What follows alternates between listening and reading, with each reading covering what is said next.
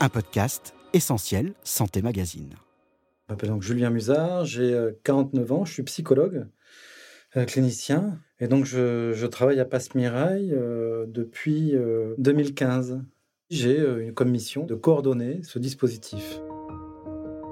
Ils, elles, ont choisi de travailler auprès de publics fragiles dans des services innovants, de répondre à des besoins non couverts. Qu'est-ce qui les anime, les motive? Leur vient leur engagement Qui sont ces soignants et pour quelles valeurs se battent-ils? Infirmières, ergothérapeutes, psychologues, médecins Dans Soignants engagés au-delà du soin, ils et elles racontent leur travail au quotidien leur relation aux patients, leur éthique professionnelle. Écoutez-les raconter leur métier et découvrez le sens de leur vocation. Bienvenue dans Soignants engagés au-delà du soin, un podcast d'Essentiel Santé Magazine. Dans cet épisode, nous sommes allés à la rencontre de Julien Musard. Psychologue clinicien, il est le coordinateur de Passe-Mirail à Bordeaux. Ce lieu innovant accueille de façon anonyme et gratuite les 18-25 ans en souffrance psychique. C'est un espace de rencontre qui les aide à renouer progressivement avec le soin. Ce dispositif est né grâce à différents organismes, dont l'établissement de santé mentale MGN de Bordeaux, où travaille également le psychologue. Il nous parle de son rôle auprès de ces jeunes souvent un peu perdus et de la manière dont il parvient à tisser des liens avec eux. On s'apercevait que les jeunes, euh, au moyen d'âge 20 ans, avaient du mal à rester dans les lieux de soins euh, dans lesquels on exerçait. Et on s'est dit que peut-être ça serait intéressant de se décaler de nos établissements de soins pour créer un lieu qui soit un peu euh, différent, plus convivial, pour peut-être les amener à venir, pour tisser un lien de confiance avec eux, pour de nouveau qui s'intéressent peut-être aux soins. Donc c'est innovant dans ce sens, et aussi dans le sens où vraiment on se décale de notre pratique habituelle en institution où euh, c'est très cadré. Euh, on n'a pas Mirail aussi, il y a une organisation, mais on se présente euh, aux jeunes qui arrivent avec notre prénom, on ne parle pas forcément de notre fonction.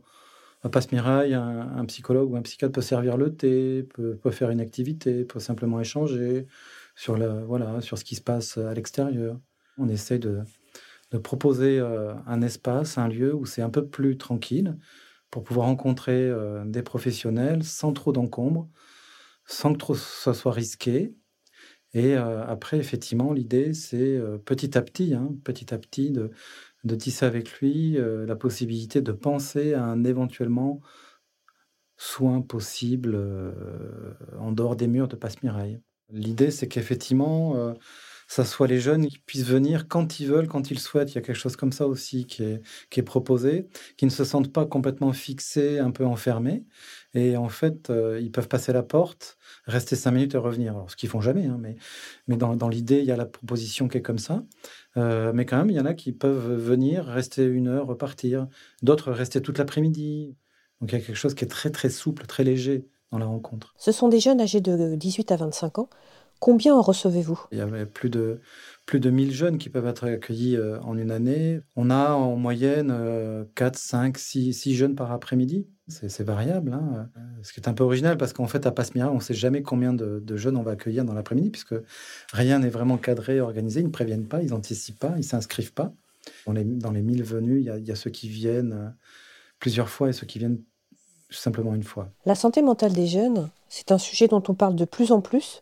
Pourquoi? Parce que la situation est préoccupante aujourd'hui en France? Il me semble que ce qui est venu accentuer euh, euh, l'intérêt qu'on a pour, euh, pour les jeunes, c'est c'est cette histoire de Covid, que ce soit la population étudiante ou même des, des personnes, des personnalités un peu dans la précarité. Ça a accentué effectivement euh, euh, des, angoisses, parfois des troubles qui étaient plus ou moins euh, muets. Nous, ce que l'on repère depuis quelques années quand même, c'est la question de l'isolement et le fait que les jeunes, de plus en plus, ont du mal à aller à la rencontre des autres. Et ce qui fait souffrance vraiment, bien sûr, il y a les troubles psychiques internes, mais ce qui fait souffrance, en tout cas dans un premier lien avec eux, c'est l'impossibilité d'aller rencontrer ceux qui sont pareils qu'eux. Un père, P-A-I-R, et ça, euh, c'est vraiment très complexe. Ça a l'air très complexe pour eux. Alors, euh, Ça, ça date depuis un certain temps. Alors, peut-être des professionnels, dans la littérature, euh, on pourrait peut-être aller regarder de plus près pour voir qu'effectivement, la question des écrans, la question de la société, la question du, traumatisme euh, ambiant euh, fait que peut-être ça accentue hein, les, les troubles et les angoisses. Qui sont les jeunes accueillis à Passmirail et de quels maux souffrent-ils? Les profils sont très hétérogènes. On a à la fois un étudiant qui vient pour une angoisse plus ou moins légère, entre guillemets, comme une rupture amoureuse, une impossibilité de retourner en cours. Et de l'autre côté, on a des jeunes qui, euh, qui sont dans des troubles graves de la personnalité avérée, qui rechutent, qui sont dans un mouvement de décompensation et qui nécessiteraient peut-être euh, d'une hospitalisation. Voilà. Et qui sont, euh, qu'on accueille avec des idées délirantes, des choses comme ça. Et donc, au milieu de tout ça, il y a d'autres profils qui sont comme par exemple des jeunes qui ont quitté le médico-social à l'âge de 18 ans, qui se retrouvent dans, dans une précarité euh, globale, euh, sans logement, dans la rue, qui n'arrivent pas à se réinsérer professionnellement. On a aussi euh, des réfugiés parfois. voilà. Donc on a un public très hétérogène et qui arrive pourtant à faire groupe à l'intérieur. Et vous, qu'est-ce qui vous a amené à exercer ce métier de psychologue? On ne devient pas psychologue par hasard. Chacun, dans sa vie, a peu rencontré des événements traumatiques ou des événements euh, effectivement difficiles et, chacun en fait quelque chose à sa façon. Alors peut-être devenir psychologue, c'est aussi une façon de, pouvoir appréhender la vie, ce qu'on a vécu euh, différemment, de pouvoir essayer d'en comprendre quelque chose. J'ai rencontré à plusieurs reprises euh, des, non pas des psychologues pour moi, mais des psychologues scolaires dans mon entourage, des choses comme ça, des personnes qui venaient interroger. Voilà, ça m'a souvent plu, leur façon de penser, leur façon, leur regard. Euh.